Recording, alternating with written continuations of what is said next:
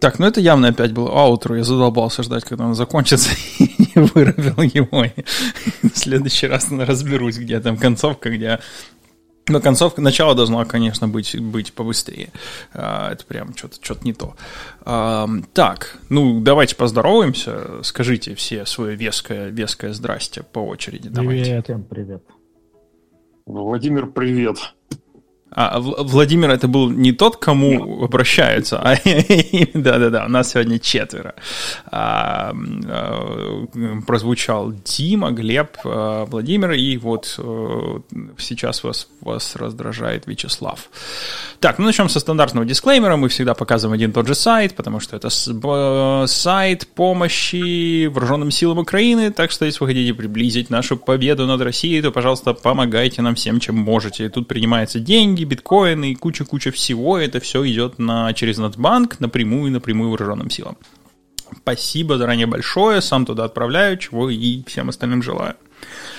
А, такс, такс, такс, такс, такс. А, я нагло возьму первую тему сегодняшнюю, а потом, а потом а, спрошу, у кого, кого есть чего второе, второе, третье, четвертое. Хотя, если нет возражений, если у кого есть какой-то хот-тейк такой, что вот, вот нельзя держать, надо выплеснуть, давайте говорите сейчас.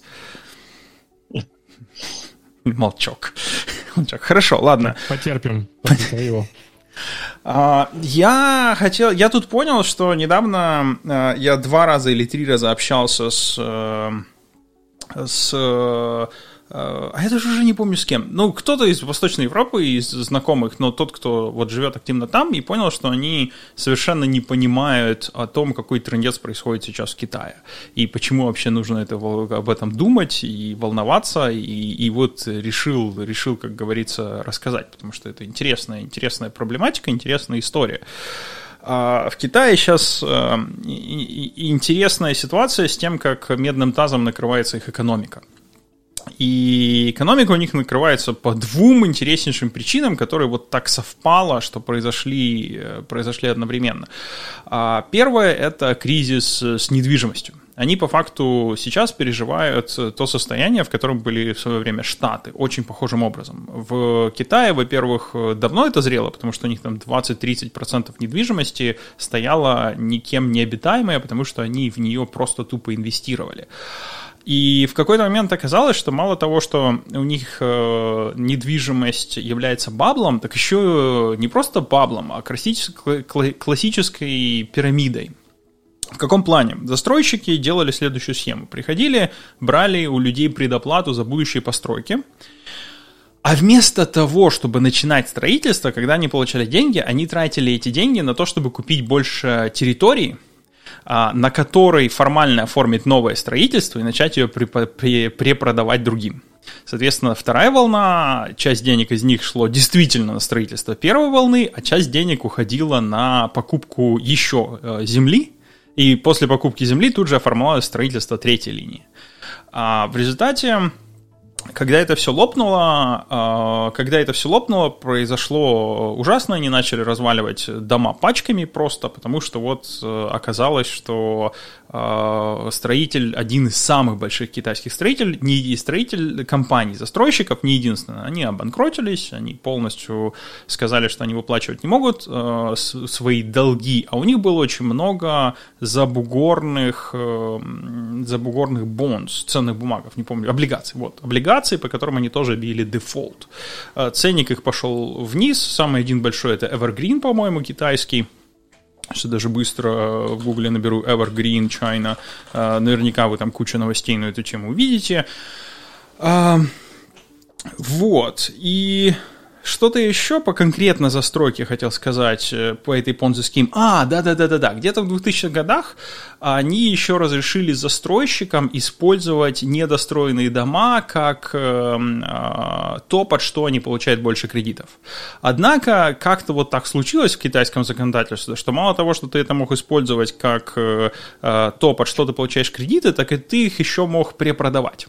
Это вообще сумасшедшая ситуация, потому что ты припродал дом, то есть он тебе уже не будет принадлежен, даже если ты его построишь, но при этом он же является залогом для банка под получение кредита, который ты оформил на будущее. То есть ты в результате одно и то же должен двум. Слушай, ага. а ты говоришь сейчас прям, типа, так резко, ну, то есть я сейчас погуглил, uh-huh. и там новости про кризис на китайском рынке недвижимости, он начинается, я смотрю, там, с декабря, с зимы. Uh, у меня вот вопрос, а в США разве так же был? Потому что мне казалось, что кризис США, который был, когда он, в две тысячи восьмом был кризис недвижимости, uh-huh. я путаю, оно было как-то прям вот спонтанно быстро, то есть это типа прям моментально все начало это рушиться, фонды большие, или нет? Или тоже так это назревало? Здесь есть одна причина, и вот тут, кстати, все, все переходит ко второй стадии, потому что когда люди, когда люди это осознали, они начали массово бойкотировать выплаты по моргиджам, выплаты банкам. В результате прошло, пошло это волной, и люди начали снимать, быстро бежать банки. Они поняли, что если банкам не выплачивать, банка не будет кэша, начали бежать снимать кэш. И тут вылезла вторая прелестнейшая штука, потому что без рассказа о второй штуке нельзя, нельзя рассказать о том, как они это сейчас демпфируют, почему, почему это немножко более затянуто, чем в сравнении с тем, что было в Штатах. А... Произошла следующая вещь. Оказалось, что, что в Китае огромнейшее число банков э, накалывали людей на сберегательных счетах. Каким образом? У них было огромнейшее число банков, которые начали рекламировать э, вложения под четыре плюс процента годовых. четыре плюс это сумасшедший большой процент для гарантированных вкладов. А вклады в банк, они в большей части стран, включая Китай, гарантируются государством. Оказалось, что э, на самом деле э, часть банков делала сумасшедшую вещь. Она под видом вкладов в э, обычный банковский счет открывала вам инвестиционный счет со всеми вытекающими проблемами. И тут, когда после этого кризиса с моргиджами люди поняли, что у банков может быть проблема с наличкой, они рынулись ее снимать, оказалось, что они не могут, не, неоткуда снимать. Они вкладывали в инвестиционные счета, которые не защищены государственным ничем, и пошел, пошла волна кризиса банковского тут же. Слушай, угу. я могу представить, что люди вкладываются, но неужели ты, ты говоришь, так создается впечатление, что ты говоришь, что они прям реально не знали, что это инвестиционное счет. То есть, если не знали, представить... да.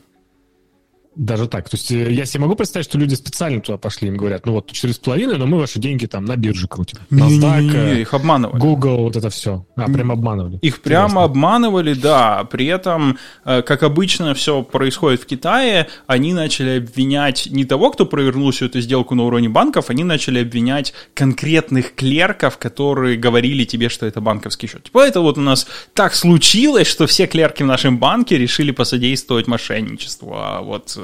менеджер ни при чем. Но Китай, это же Китай. Они просто взяли, выключили снятие наличных везде сразу же и начали давить протесты. То есть это прям сумасшедшая вещь, которая сейчас творится.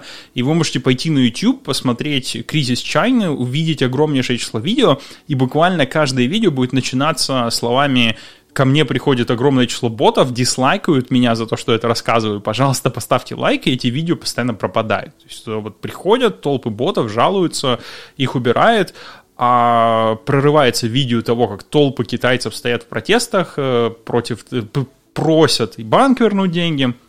А тут же такая ситуация, если тебе не достроили дом, то зачем тебе продолжать оплату? Зачем тебе дальше выплачивать моргидж? Ну, ладно, тут такая звездочка. В Китае за неуплату налога э, твой кредит-скор не только у тебя ухудшается, но и твоей семьи и у двух поколений вперед.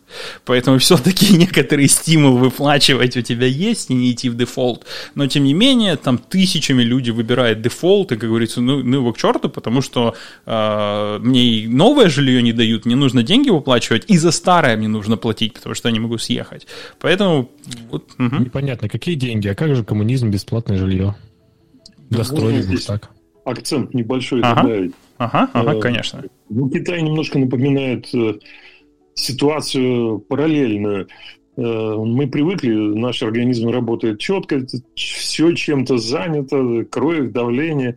А в Китае централизованная система, когда ты сам должен следить и рассказывать своему сердцу, какое давление верхнее должно быть, какое нижнее. Что-то такое централизованное и с Китаем. И вот это вот одна из главных причин. В индустрию типа строительства, ну, в недвижимость, обычные государства вносят где-то четыре-пять процентов. Государства, которые, экономика которых идет на курорты и на туризме этот процент поднимается аж до девяти. В Китае этот процент был поднят до тридцати. Чувствуем разницу? Они просто не справились с таким перекосом экономики. В какой-то момент, не осознавая, простимулировали то, что казалось наиболее перспективным. Если вы обратите внимание, они действительно строили очень много толковых вещей. Но у них сейчас, например, появились дублирующие шестирядные дороги. Причем, не, если верить тому, что я слышал, в некоторых местах даже по три шестирядные дороги довольно-таки высокого класса. То есть э, деньги пошли по линии э, директивной, где можно создать дополнительную стоимость. И вот она вы, выразилась в тридцати процентах, что непосильно, в принципе, экономики никакой, в том числе и китайской. Ну, как-то так. Такой перекос, и остальное получается вроде как забавное, ну, не забавное, извините, китайцы, не хотел так высказываться. Остальное следствие с учетом их специфики. Взяток, коррупции, вот этого всего веселья, закрывание глаз на это много-много лет, потакательство. Все, они же все радовались, что ВВП растет, как бы догоняют Штаты. Ну, проблема в том, что это аукнется всему миру. Они, они составляют большую часть ВВП, поэтому все, все вот, вот аукнется. Обратите внимание еще на нюанс. За взятки в Китае расстрел, а тем не менее даже такая мера не спасает. Так потому что... Но... Угу, давай. Смертная казнь никогда не спасала особо, иначе бы в Средневековье вообще бы не было никаких преступлений. Да, решение было бы простое, оно только кажется легким. Да, ну и последнее, наверное, что я, что я хотел в эту тему рассказать в плане макроэкономики, это то, что мы сейчас находимся в сумасшедшей интересной рецессии, и Китай может переломить ее... Ее, ее ход, потому что текущая рецессия, она очень интересная. Она интересна тем и уникальна тем, что всегда во всех рецессиях валовый продукт и его процент, он обратно пропорционален безработице. Чем выше валовый продукт на душу населения, тем меньше безработицы и наоборот. Так вот, ВВП на душу населения уменьшается, а безработица не растет. Это совершенно сумасшедшая вещь, которая уникальна только для этой рецессии и не была зафиксирована практически ни в одной другой. Ходовая теория, что большая часть контор, вот большие ай ти-конторы и маленькие, они с таким трудом нанимали, что они не хотят начинать и включать маховик увольнения, они надеются, что все это пройдет, экономика сама зарегулируется, и все вернутся на круги своя, и люди дальше продолжат работать, и все продолжат расти. Проблема в том, что все понимают, что это не может продолжаться вечно. Когда ВВП идет вниз, а компания не начинает массовые сокращения, а пока что, я не говорю про вот то, что там куча компаний в ай ти-отрасли начала сокращать, я имею в виду по рынку, количество безработицы не растет, она сейчас на, на очень низком уровне. Так вот это, само собой, не может продолжаться вечно. И вот сейчас, как бы, может быть, Штаты и приближаются к выходу, я не знаю, никто не знает, когда это закончится. Но вот если Китай еще сейчас долбанет и добавит, то, может быть, это как раз переломит вот тот хребет возможностей ожидания, и пойдут уже, уже увольнения, и безработица пойдет расти. Но то, что происходит сейчас, это ни один экономист не, не скажет, что это нормально и что это может длиться бесконечно. Это довольно-таки скоро закончится. Ну вот, собственно, первая тема у меня закрыта. Я доложился а, и готов передать микрофон, если кто хочет чего тоже рассказать, а то я дальше по списку пойду. Слушай, у меня есть тема, но она исключительно про софт, а не про... Хотя на экономической волне. Я не Давай. знаю, в каком-то подкасте какое-то время назад я рассказывал, что у меня есть проблема, куда вести, где вести различные транзакции, сколько капитала и так далее. И мы уже с супругой прям кучу пере, перепробовали, и сейчас нашли интересное решение, называется hledger. И эта штука прям такая очень программистского вида. То есть это инструмент, который, который в первую очередь консольная утилита, который хранит транзакции в виде обычного текстового файла. Я не знаю, тебе нужна ссылку, или ты так ее найдешь? Она, по-моему, вот, уже, уже нашел такой hledger, ну, выглядит как сайт из восьмидесятых, вот, вот такой... Э, ну, почти. Нет, сайт там неплохой. Вот, и они очень правильно используют эту идею даблбукинга бухгалтерского, то есть, на самом деле, так многие системы работают, но их отличает то, что у тебя реально все транзакции хранятся в обычном текстовом файле, который человекочитаемый, который ты можешь легко руками править, менять. При этом он поддерживает там кучу всего. Ну, мы, например, с супругой используем, вносим просто транзакции, вносим... У него там есть способы подбить счета. Ну, например, тебе не хочется указывать все транзакции, тебе просто хочется сказать, у меня на счету сейчас столько, создай сам. Вот.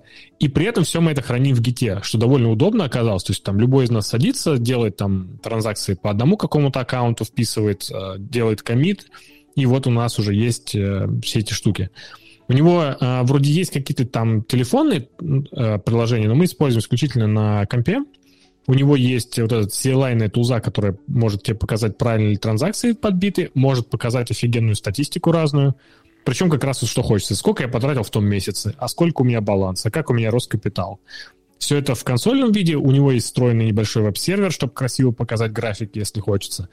Ну и плюс из-за того, что формат... Э, простой и понятный, можно что-то поверх писать, какие-то автоматизации у них даже есть.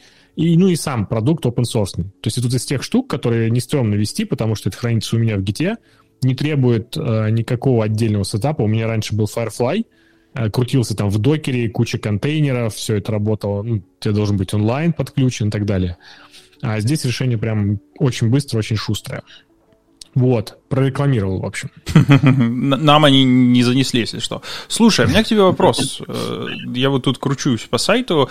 А ты это делаешь, чтобы что? Ну, то есть я понимаю список транзакций, а ты потом хочешь вот реально там бюджет себе вести и вот оставаться в рамках, или как? Смотри, у меня основные какие потребности? У меня есть потребность сказать, сколько у меня денег сейчас, uh-huh. и сколько у меня, и какой у меня прогресс, типа, роста моих денег, да? То есть банально, чтобы знать, типа, я вот сейчас хочу потратить деньги на какую-то нам новую ерунду, допустим, да? И я могу понять. То есть это в каком-то смысле бюджет, но не такой, что я себе выделил, вот я в этом месяце трачу там столько-то. Мне скорее интересен рост моего капитала, потому что он даже от месяца к месяцу может варьироваться, в, там, стоки и так далее. И эта штука позволяет на это ответить. Мы сейчас не ведем... подробные транзакции, то есть мы с супругой отказались от трекинга. Типа я сходил в магазин, купил пачку молока. То есть uh-huh. теперь у меня все траты с кредитки, которые, ну, допустим, мелкие, да, меньше, чем ноутбук, они просто идут одной пачкой. Это просто траты на что-то жизненное. Если я с кредиткой купил какой-нибудь там ноутбук, я его внесу как отдельную. Вот.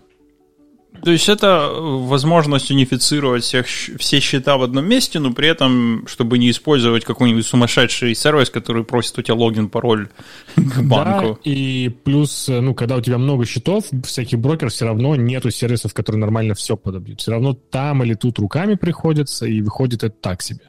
Например, сейчас с Apple Card вообще, по-моему, ничего нету нормального с транзакциями. Вот. И плюс, да, мне очень не хотелось, ну, не хотелось свои данные хранить где-то там, потому что сервисам я, может, доверяю, но не доверяю им как там, хорошим программистам, защищающим свои данные. Они когда-то утекут. Мне бы это не очень хотелось. Интересно, интересно. Слушай, а как у него, вот у таких сервисов обычно главная проблема, это в стиле, вот я говорю, у меня есть вот, вот такая циферка акций, а он же обычно не умеет их деньги конвертировать. Тебе, тебе придется сам курс. Um, угу. Смотри, во-первых, там, э, там есть для акций, то есть, можно сказать, у меня столько акций, вот такая у них цена сегодня, э, если ты хочешь. Я этим не занимаюсь, вместо этого я просто подсчитаю, ну, я, у меня есть аккаунт, например, там, какой-нибудь там аккаунт на брокере, и я говорю, вот сегодня цена такая-то. Сделаю uh-huh. мне транзакцию, которая просто показывает изменение рынка там за последний, ну, с последнего раза. И для меня этого достаточно. То есть я не подбиваю каждую акцию отдельно. То есть это не инструмент э, трекания акций, хотя там есть для этого внутренние тулзы. Просто я так не использую. Понял, понял, понял. Окей, окей. Make sense. Uh, не знаю, я... У меня такая проблема есть, но вот, знаешь, она на borderline в том плане, что да, пять раз залогиниться, пять мест неудобно, согласен, вот прям вообще вопросов нет, но с другой стороны, это ж выучить си эл ай, это ж вот гитрепу поднять, это его и начать использовать. Ну, с гитрепой тут проще, потому что у меня там на Synology уже стоит стандартная гитей, по-моему, которая типа, вот, mm-hmm. и си эл ай у нее тоже простой, то есть в целом там, типа, есть две команды, которые я пользуюсь. Одна из них, я просто говорю, типа, покажи мне баланс, потому mm-hmm. что она тебе показывает баланс по счетам, и заодно она проверит, что твои транзакции были правильные, или она покажет синтаксическую ошибку. А вторая команда, это, типа, покажи мне срез по последним месяцам, типа, траты, ну, типа, расход-приход. Вот. И при этом сам синтаксис файла, он очень такой человек-ориентированный, то есть я особо долго не разбирался по сравнению с другими. Понял. Вот. Ну и опять-таки, это Git я настроил, да, то есть ничего не мешает это положить в iCloud или там в Google Drive, и вот оно то же самое. Не-не, Просто ну... мы решили с супругой, что нам удобнее вот этими коммитами общаться, потому что мы оба можем через Git, и так видно, кто поменял. По-моему, Git — это правильная дорога. А, окей, прям вот, знаешь, зачесалось как минимум попробовать, попробовать, посмотреть, а вдруг, а вдруг что интересного из этого Смотри, будет. На самом деле в таких системах для меня всегда была проблема не технологическая, типа поднять, настроить, а банальное, типа как вот за себя заставить периодически туда это вносить. То есть когда, ну, там, у меня были, была раньше система, которая работала со всеми моими там банками, и она автоматически работала. Сейчас такой нет. Так что вот. Так, ну хорошо, господа, у кого есть что, что сказать, спросить, пока мы дальше не пойдем? Молчок. Да, давай дальше. Хорошо. Подожди. Дисп... Не, не чувствую диспута пока. Нет потребности мучить. Глеб, а ты не хочешь теперь рассказать нам про проект токенизации? Про проект токенизации. По-моему, мы немножко затрагивали эту тему когда-то в каком-то подкасте, а может и нет. А, да, в общем, идея была в том, чтобы ввести токен. И мы со Славиком так поковырялись, нашли ThirdWeb сервис, который предоставляет эй пи ай. А, я посидел пару месяцев, поразбирался, как построить бота, и сделал кошелек, чтобы а, попробовать... для нашей академии, для наших студентов ввести удобные, удобное использование нашего токена. А, мы потестировали, вот, ну и осталось это все ввести, попробовать, так сказать, вживую, как оно взлетит, а не взлетит. Бот? А, бот, который, с помощью которого можно будет отправлять токены друг другу, выводить Нет, их, а он покуп, где живет покупать. Бот? Это какой-то сайт? В или академии. Это... Не-не, в Дискорде. Дискорде. А, я понял. Наша Дискорд академия, да. Угу. Вот. Ну, а так это обычный и эр си двадцать токен, который можно с MetaMask или другим любимым кошельком использовать, там, обменивать на бирже, например, децентрализованно, если кто-то добавит ликвидность, мы кто-то или, или кто-то, кто-то, вот, ну и так далее. А, насколько это будет интересно и насколько у нас получится загнать людей рукой в счастье, проверим. А вот, если... Если все пойдет не так, то уберем. Если пойдет так, как хочется, или еще лучше, то добавим нового, нового функционала. А вот, но надеюсь, что поможет эта вся история вовлечь больше людей в процесс, создать систему мотивации легкую для друг друга, поощрения нами, студентов, студентов, привлечения новых студентов, ну и так далее по классике. Я, кстати, вот хочу эту, эту мысль раскрыть, потому что если вы нас слушаете, особенно если вы студенты, то я хочу добавить туда мясо, как говорится, и узнать ваше, ваше мнение на этот счет, потому что, ну, токен — это инструмент, как говорится. Тут же еще интересно, как мы его собираемся применять. И вот наше текущее мнение о том, что мы начнем продавать все курсы, которые мы продаем сейчас за иностранную валюту убитых енотов, мы их начнем продавать за токены. Почему это важно? Давайте представим, что мы включили, вот взяли этот рубильник, включили, и вы можете попасть на курс только за счет какого-то количества токенов. Само собой, наша политика остается такой же. Если вы гражданин Украины, вам бесплатно. Но, опять же, бесплатно в этом случае будет то, что мы вам будем давать бесплатно, как гражданин Украины, какое-то количество токенов. Вы идете и покупаете за них курс. С этого момента, с этого момента э, к токенам прикреплена, при, прикреплена некоторая value, некоторая ценность, реальная ценность, потому что их можно обменять, обменять на курс. А дальше происходит очень интересная вещь. Мы эти токены будем распространять в разные, разными другими путями. Например, тем, кто помогает фасилитировать группы, тем, кто помогает на курсах обучаться, обучаться другим студентам, тем, кто проявляет себя очень активно, тем, кто фиксит баги, тем, кто помогает создать новый курс. Да просто практически за любую вещь. И, соответственно, у вас уже появляется не просто мотивашка в стиле «сделайте академию лучше», потому что вы в ней учитесь, и вы сделаете мир лучше, и, и, и вам когда-нибудь воздастся, а появляется довольно-таки конкретная связка. Вы это делаете, вам начинаются токены. Вы эти токены можете потом, ну, напрямую действительно продать, потому что кто-то, допустим, хочет пойти на курс, он не хочет платить полную стоимость, он может пойти и попросить купить у любого другого студента токены, которые, собственно, ему надо, чтобы оплатить курс. Иными словами, таким образом мы медленно переводим всех из просто состава студентов в некотором плане сов... в состав совладельцев. Если вы хотите, у вас будет часть токенов, которые, которые подкреплены некоторой ценностью. И чем дальше, тем, само собой, какие ценности лежат за этими токенами, будет расти, расти, расти, расти, расти, расти. Запускать мы проект планируем несколькими этапами, и на одном из ранних этапов, который уже очень скоро выйдет, мы просто дадим возможность токены с беш... бешеной скидкой покупать, потому что понятное дело, что это первый этап, который может провалиться, мы можем дальше вообще никуда не пойти, и все это закроется, и эти токены останутся на вашем кошельке абсолютно бесполезным грузом. Именно поэтому они будут продаваться вначале бешено дешево, потому что можете прийти, взять их жменьку э, себе, так сказать, на будущее. Но, тем не менее, вы нам сильно поможете, если поможете в тестировании этого всего хозяйства, и будете вот ранними инвесторами, в кавычках. Как-то так, как-то так, поэтому пока мы это все еще не запустили, но мы очень близки, пишите в комментариях, скажите, что вы думаете по этому поводу, очень важно узнать ваше мнение, потому что это не совсем классическая токеномика, которую сейчас представляет. Если вы немножко интересовались, то в классической токеномике там обычно сотнями тысяч эти токены раздаются, э, заранее, причем еще в, при, при публичном раундах, э, инвесторам. Ну, мы немножко другим путем сейчас идем. И можно очень долго говорить, почему. Отдельно, возможно, остановимся, ну, уже, наверное, не сегодня. Ну, да, как-нибудь, возможно, и поговорим, почему именно так, собственно.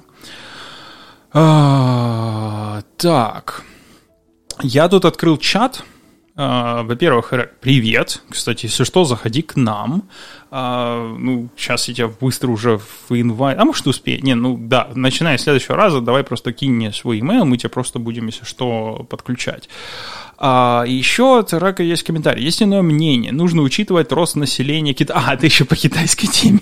Больше народу, нужно больше жилья. Окей.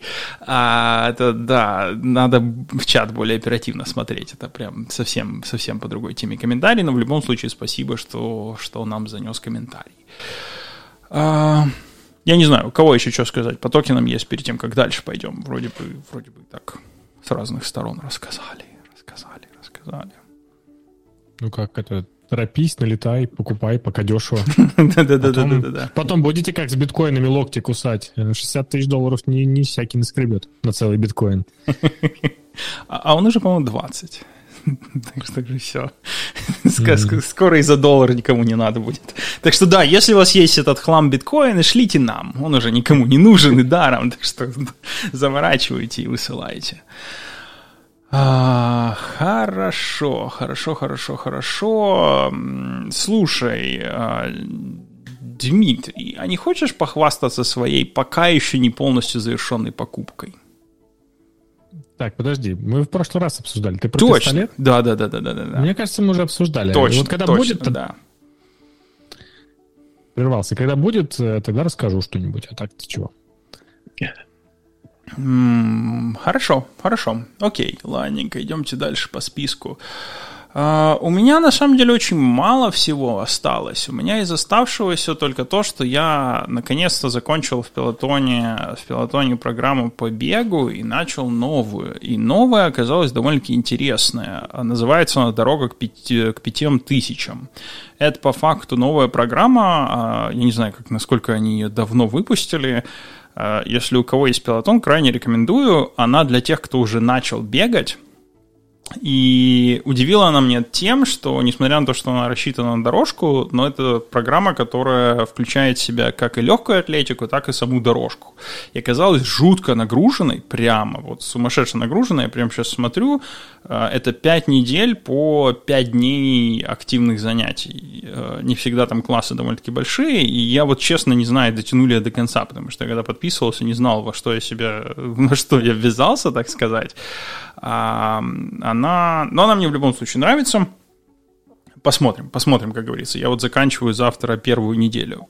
Довольно-таки интенсивно. А, вот, вот. Я даже не знаю, что еще по этой теме рассказать. Кто сейчас спортом как занимается, в каком виде? Я попробовал тренажер, который тебя утащил для гиперэкстензии. Вот я, я пока доволен. Не знаю, насколько мне хватит. Вот, но какие-то...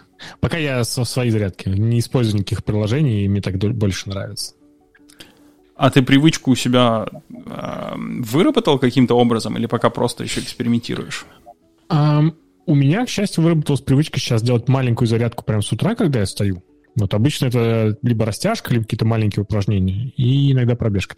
Я, я себе другое нашел занятие. Я до офиса теперь на скейтборде катаюсь. Вот. Oh. В дополнение к мотоциклу. Ну и как? Слушай, прикольно. Ну, конечно, с точки зрения физической нагрузки там не так много выходит. То есть у меня где-то пятнадцать минут занимает дорога. Uh-huh. Вот. Но все равно интересно координацию. Все-таки так это работает. То есть я чувствую какую-то нагрузку после.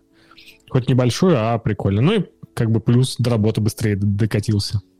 Вместо чем пешком идти. Интересно, электроскейтборды уже выпустили?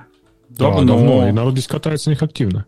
Там каких только нету. И виды, как скейтборды, и моноколеса, и вот эти, как одно время были, когда ты стоишь в площадку, у тебя колеса с боков еще. В общем, их очень много, многие катаются, но я себе купил специально именно вот, чтобы какая-то была небольшая физическая нагрузка. Потому что мне не так далеко, чтобы электрический использовать. Да, да, интересно, интересно. Ну, интересно послушать, все-таки ты э, взял когда-нибудь электри, электро, я, я бы тебе точно пару раз бы одолжил э, на посмотреть, на посмотреть.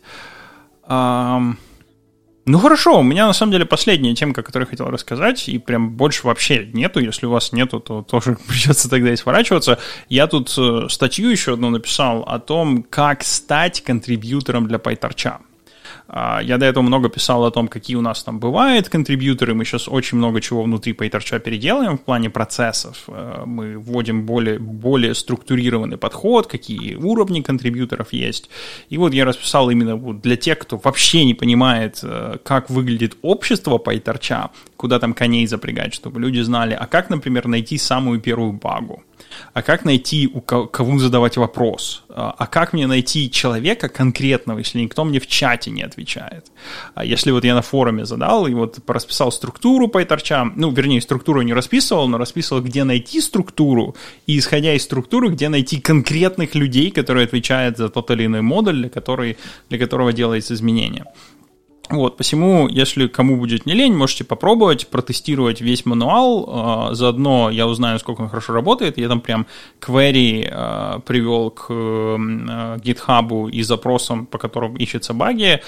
Я когда-то рассказывал, что в Фейсбуке и в Мете есть процесс найма, когда ты сначала приходишь в Мету, а потом ты внутри матчишься с командой. Ты приходишь, работаешь неделю с одной командой, с другой, и этот процесс называется bootcamp, и таски, которые выделяются этим людям, это таски, которые может в целом сделать джуниор-инженер за неделю. Вот, не больше, чем за неделю, джуниор-инженер без контекста. И поскольку у меня вся группа, она занимается open-source, то все наши таски буткамперские, они на GitHub. Там можно пойти, там есть целая лейбл, Bootcamp — это идеальные таски для того, чтобы начать. Вот, собственно, рассказал, как вот эту штуку находить. Вот, вот, вот, вот, вот, вот. Слушай, кстати, Дима, тебе такой интересный вопрос. У вас есть какой-либо проект, который настолько большой, что у вас там постоянно проблемные тесты просто из-за того, что их так много, что какой-то из них докрашится? У нас есть монорепа. Да-да-да, я понимаю. Понимаешь, в монорепе, если у вас там билд-система нормально налажена, то может быть там... Да, ну вот я, например, мейнтейню библиотеку внутреннюю, которая использует, ну, типа, десятки сервисов. Соответственно, любое в ней изменение триггерит юнит-тесты, потом интеграционные тесты по всем этим сервисам. И там довольно много штук триггерится. Там, как это решается, там на разных этапах. У нас, по сути, есть три этапа, когда граница. Первое, когда ты Um, у себя создаешь div командой, ну, то есть локально, он прогоняет какие-то маленькие тесты буквально в твоем пэкэдже, ну, чтобы ты лишний раз не создавал. И, кстати, тоже периодически меня это раздражает. Естественно, потом создается div, а против него а, гоняются тесты. А потом у нас есть такая штука, я не знаю, ты слышал когда-нибудь про submit queue? То есть, когда уже все, типа, mm. э, хорошо, div отправляется в специальную систему, которая пытается эвристически прогнать дифы пачками, ребейзы друг другу и на мейн, на мастер, чтобы не случилось так, что, знаешь, ты один относительно мейна погонял, второй относительно мейна погонял, замержил их в мейн, и тут у тебя все сломалось. Вот есть система, которая очень умно там их как-то пытается разрулить, особенно когда их много, и прогонять сразу кусками большими. Вот. Она, кстати, очень интересная, про нее есть пейпер, не знаю, даже попробую, может быть, найти потом, скинуть. А, вот. И вот в ней и в штуке, которая предыдущая, там, как обычно сделано, тесты гоняются. Во-первых, есть отдельная система для детекта флаки тестов. То есть система, которая из билда в билд смотрит, что тесты иногда проходят, иногда не проходят, она их помечает как флаки. И часто, обычно, когда у тебя тест, он пишет, окей, типа, все окей, но вот эти тесты не упали, на них у нас помечены как флаки. И обычно людям, которые их овнеры, им тикет стоит, типа, чуваки, пофиксите уже. А второе, э, это часто, когда ты перезапускаешь, она там пытается понять, что не надо пересобирать. Иногда бывает и такое. То есть, э, ну, ты тесты прогнал, они упали, ты можешь заново все запустить, он поймет, что вот это уже не падало, зачем нам еще разгонять. Вот. И вот такие вещи. Не знаю, этот ли ты ответ хотел? Да, да, да, да, да. Это как раз оно. Я, кстати, тут хотел сказать, что GitHub выложил в бете, я не знаю, это уже джи эй, но в бете точно, MergeQueue. Это вот ровно то, о чем ты говоришь, когда у тебя такой большой open-source проект, что там начинаются вот эти же проблемы, э, можно зааплавить вот, это же, вот эти же решения. И у нас вот, с одной стороны, все, что ты говоришь, applicable, в том плане, что у нас же тоже монорепа, и внутри есть все это хозяйство, однако большая проблема в том, что PyTorch, он open-source, и в результате все те же тесты, которые торчат голым задом наружу, они на гитхабе, а у гитхаба ничего этого нет. Вот MergeQueue, о котором я сейчас сказал, это поделка, они выкатили, ну, может, месяца три-четыре назад. До этого у них его не было, и мы до сих пор не перешли, и, ну, было вот все эти детские болезни, когда ты даже пиар вроде все проходит, ты его мержишь, но там было что-то до этого мержено, из-за чего тесты теперь ломаются. На pull-реквесте все как бы проходило. И... Ну, это пока что мы на MergeQueue еще полностью не перешли, и решается это сумасшедшее. Если вы пробуете что-то вмержить, у нас есть отдельный viable strict branch. На этом бранче все зеленое. И мы периодически этот бранч двигаем в зависимости от того, что происходит на мастере. И когда ты пытаешься мержить, мы эмулируем такой же MergeQueue на GitHub, пока еще нормально не подвезли. Мы ребейзим на, на viable strict и еще раз прогоняем трехчасовые тесты. И вот только тогда мы мержим. Ну, по факту вот делаем свой велосипед, который вот в любых нормальных монорепах есть. И, ну, а все остальное просто это, хоть, хоть бери да переписывай. Вот тулза, которая флэки определяет, вот это все хозяйство, это все, что нужно по факту переделывать, потому что в этом внешнем мире такого размера проектов мало, как вот у Uber, у Google, у, у Facebook. И это, на самом деле, очень печально. Это переделывание велосипедов с полного, с полного нуля, но интересно, с другой стороны. Я, я скинул ссылку в mm-hmm. чатик. С, почему как-то странно скинулся? Есть, есть. А, нет, прошло, две ссылки. Одна это пейпер, другая типа слайды с картинками. Mm-hmm. Вот, они правят SubmitQ. Интересно, а GitHub, когда делал MergeQueue, он смотрел на этот пейпер? Когда вы в девятнадцатом году? Ну, вот как раз, наверное, прочли в девятнадцатом, и вот сейчас двадцать второй выкатили. Где-то, ну, я пойду картинки посмотрю. Но эта штука спасает, потому что когда у тебя есть, типа, сотни дифов, а я не понимаю, как без нее. То есть, либо надеяться, что у тебя не будет конфликтов и так далее. Вот. Ну, понимаешь, просто ты с размаха больших проектов. А реально вот так весь мир жил до этого. Вот они просто... Не, это понятно. Я говорю, что именно вот в компаниях больших, где у тебя много людей коммитятся в репозитории, у тебя уже начинается проблема, что ты между двумя коммитами тесты не можешь прогонять. Вот. У нас, знаешь, что, что еще вылезла? Вторая интересная проблема. Мы, когда начали все эти схемы разворачивать, у нас появилась другая штука. Мы такие большие, что мы иногда на эй дабл ю эс сжигаем все джи пи ю, которые у них есть. Вот все съели, ну, это, и это происходит не детерминистически, не то, что это вот конкретный момент, а когда придет десять девелоперов одновременно, и все свой пи ар засубмитят на тестинг. У тебя проходит такой спайк, который сжирает все джи пи ю, а у эй дабл ю эс нельзя посмотреть, а сколько джи пи ю осталось конкретной географической локации, чтобы приблизительно расп... попытаться понять, как их поразбрасывать. Они, понятное дело, не заточены под таких больших клиентов, они никогда не говорят, сколько у них есть. Ты типа пытайся создать, если повезет, создастся. И, само собой, когда ты маленький, то тебе обычно везет.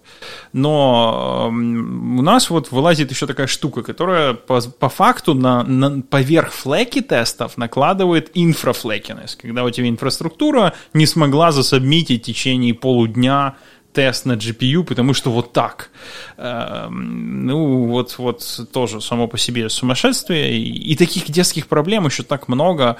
Поэтому, да, если хотите в open source законтрибьютить, приходите к нам. У нас такого очень много. Инфроработы. Вам не надо заниматься искусственным интеллектом, но при этом это вам даст exposure в мир PyTorch, мир искусственного интеллекта. Вы так или иначе начнете работать и с PyTorch, и с комьюнити, по чуть-чуть учить это все хозяйство. Поэтому вот у нас просто идеальная группа для тех, кто является middle или senior level инженером, но, э, но при этом хочет перейти в мир искусственного интеллекта, но раньше не работал.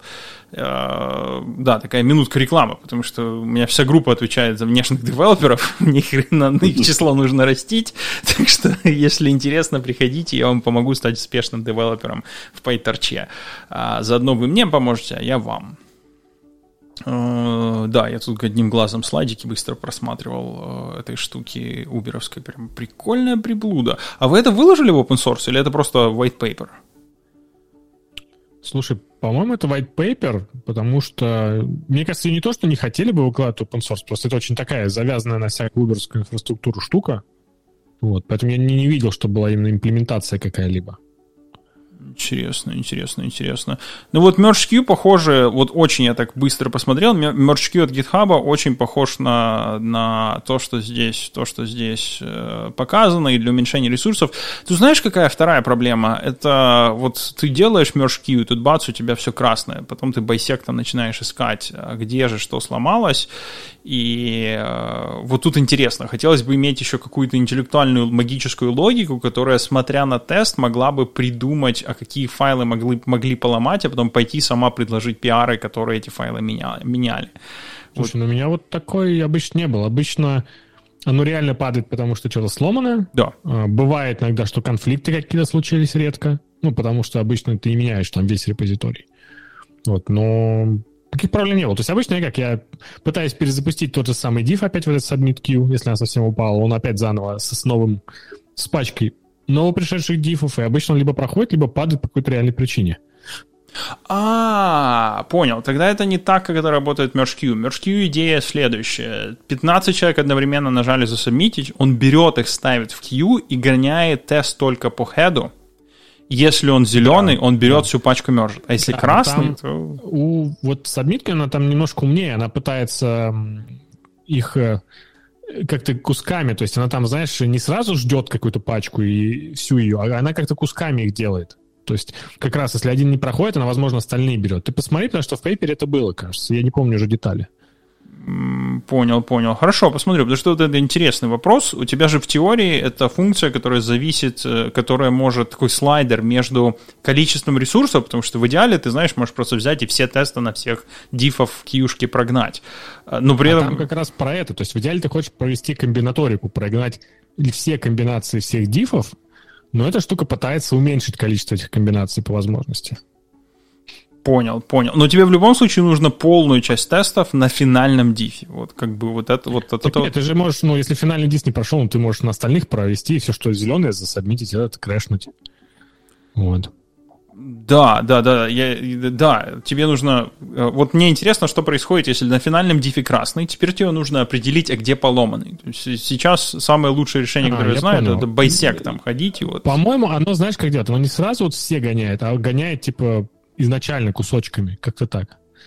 Вообще, опять, лучше надо посмотреть бумагу, я могу рассказать, если посмотрю опять. Так-то я уже не помню. Uh, да, ну я вот вижу, они вроде бы об этом говорят, причем мне так нравится тайтл Probability Speculation. То есть, по типу, мы вот отгадываем. Ну и действительно, как по-другому, как говорится. Uh-huh. Uh, я до сих пор мечтаю... Uh, да, у них вот даже интересная, интересная картинка. Да, там есть, есть Speculation три слайд, и вот оно как раз про это. Uh-huh, uh-huh. Я до сих пор мечтаю все-таки найти, написать engine, э, и у меня одна из подкоманд, у них это в чартере есть, но они не скоро доберутся к этому. Написать engine, который реально понимает, на основании какой части изменений PyTorch какие тесты могут сломаться, и попытаться это деравить автоматически на основании истории поломок. Тогда можно уже более-менее с определенной вероятностью говорить, что вот я вижу три теста поломанных, и на основании прошлых поломок, скорее всего, вот эти файлы виноваты, а их трогали вот эти два дифа, давай я прогоню тесты на них вместо полного байсекта и поиска. Ну, это такое пока, пока идея, но до нее дойдем, дойдем, рано или поздно дойдем. Вот. И, наверное, почитаю этот, этот white paper, потому что тут явно какая-то интересная идея, которую так легко не понять. Вот картинки есть. Я обожаю такие презентации, когда у тебя есть три слова на слайде, красивая картинка, но проблема в том, что если нет, при этом нету спикера, который, который говорит что-то, не очень понятно, что здесь происходит. Но да, это правильно сделанный слайд в том плане, что явно виден, где фокус, четкая, четкая постановка проблемы. Но вот да, просто смотря на презентацию, трудно понять, что здесь, где тут коней запрягать. Ну хорошо, давайте, наверное, на этом закончим. Я не знаю, у кого есть еще темы добавить, что сказать, что угодно. У меня уже все закончилось. Пока говорил, у меня какая-то... Я вспомнил тему, и к концу твоей спичи я ее забыл. Представляешь? Так бывает, так бывает, да, да. А, вспомнил, вспомнил. Я таки сдался и купил Copilot, оплатил. Правда, там еще до двадцатого августа у меня будет триал-период, uh-huh. так что я еще раз вспомню. Потому что я же был в бете, я им пользовался, он мне нравился, потом я жил без него пару месяцев, думаю, ну зачем он мне нужен. Сейчас я его опять купил, и вот э, не купил, подписался, вот закончится триал, буду думать, оставить или нет. Пока склоняюсь, что я оставлю, потому что без него как-то грустно печатать. Mm, да, да, согласен. Сколько там, сто долларов в год, да, или десять сто долларов в месяц, или сотня в год? Uh-huh. Я очень жду, когда Microsoft начнет активнее продвигать это в корпорациях, потому что там же код уходит на сервер, и, естественно, там компания как Uber, ты технически не можешь это разрешить. Я очень жду, когда Microsoft наконец-то начнет это, ну, больше вкладывать в пиар, в маркетинг и делать специальные идеи, я не знаю, там, отдельные инстансы для вашего кода, ну, что обычно Enterprise делает. И это начнет появляться в компаниях. То есть такой же, как тебе дают MacBook, тебе дают идею оплаченную, тебе дают Copilot оплаченный, как необходимые инструменты. Мне, кстати, понравилось аналог от Гугла. Аналог от Гугла, я забыл, как он называется, они, они его не выпустили в доступ, поэтому мы не знаем, на самом деле, попробовать его не можем. Но внутри Гугла есть свое решение, которое они выкатили недавно. Я вот быстро пытаюсь...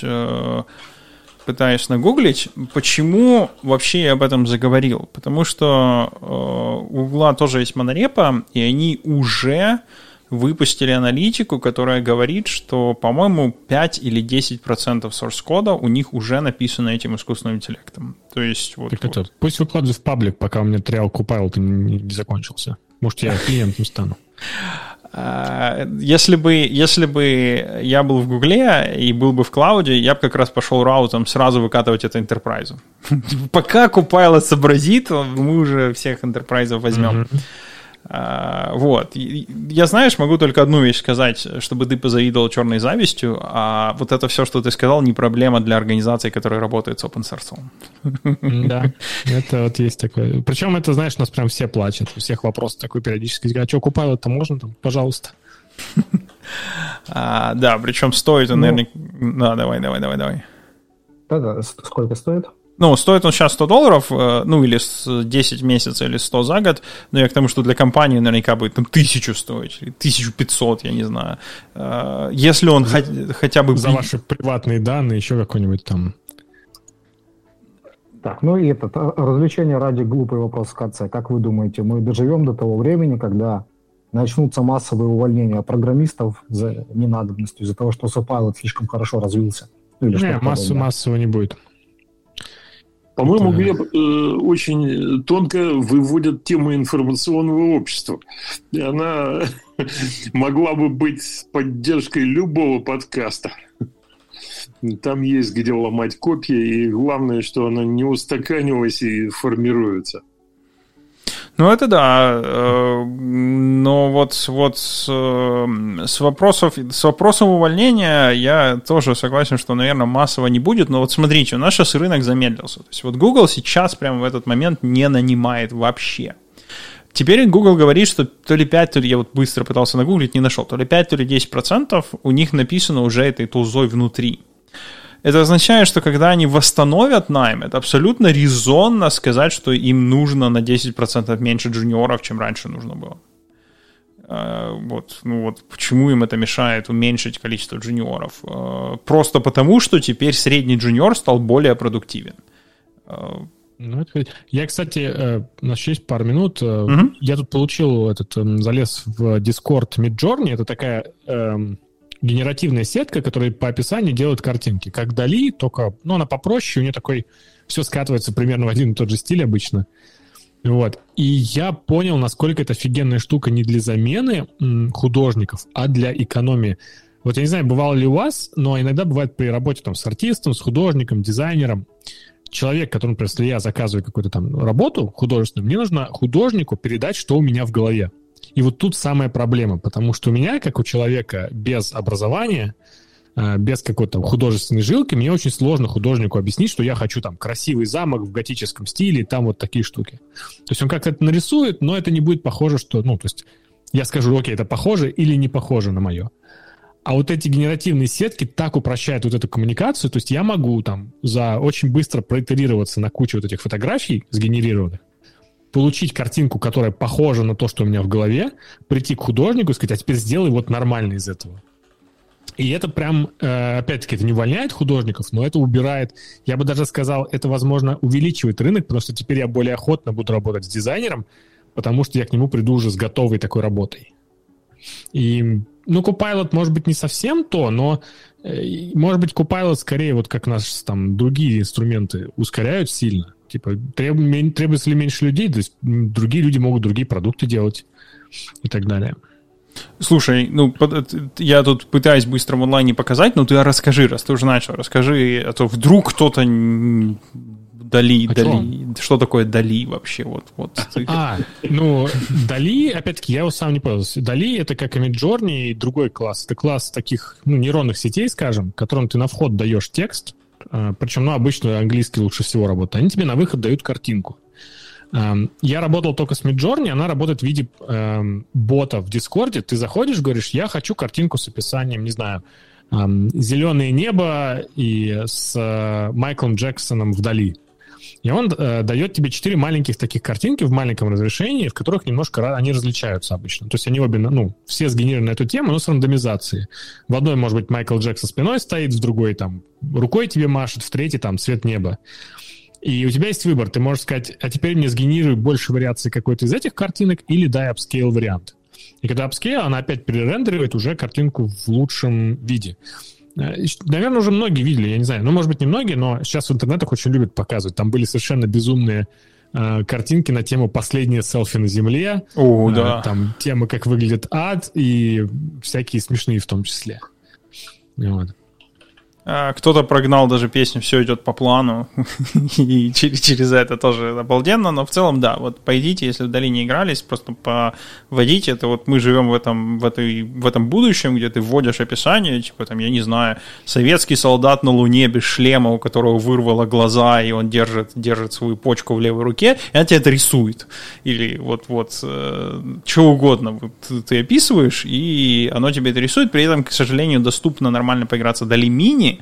Но даже DALL-E Mini, оно делает обалденные рисунки. Если посмотреть на DALL-E два, вам там нужно зарегистрироваться в вейт-листе. И да, это вот то будущее, где можно накалякать какую-нибудь, какую-нибудь иконку, какой-нибудь лозунг или еще что-то, и потом дать художнику, как Дима правильно заметил, он возьмет и доведет до, до конца, до, до путя. При этом некоторые картинки, они готовы as is, что называется. Они просто готовы, ты их бери да используй. Это настолько обалденно. Я даже не знаю, что здесь еще добавить. Я все хотел добраться до DALL-E два и попробовать там разные иконочки, логотипы по, по, попробовать. А, так, ну хорошо. А, я вот сейчас пойду и спрошу его нарисовать абстрактное визуальное представление любви. Посмотрим, что он выдаст. А, ну что, ну что, давайте на этом тогда заканчивать. Mm-hmm. Да, похоже, эра киберпанка таки настала. Хай-тек, лоу-лайф, вот это вот все. А, да, с вами сегодня был большущий-большущий состав. Всем спасибо за то, что нас навестили. Надеюсь, мы и дальше будем в таком же масштабе выходить. А, во всяком случае, новый, новый сезон, уже второй эпизод, получился очень хороший.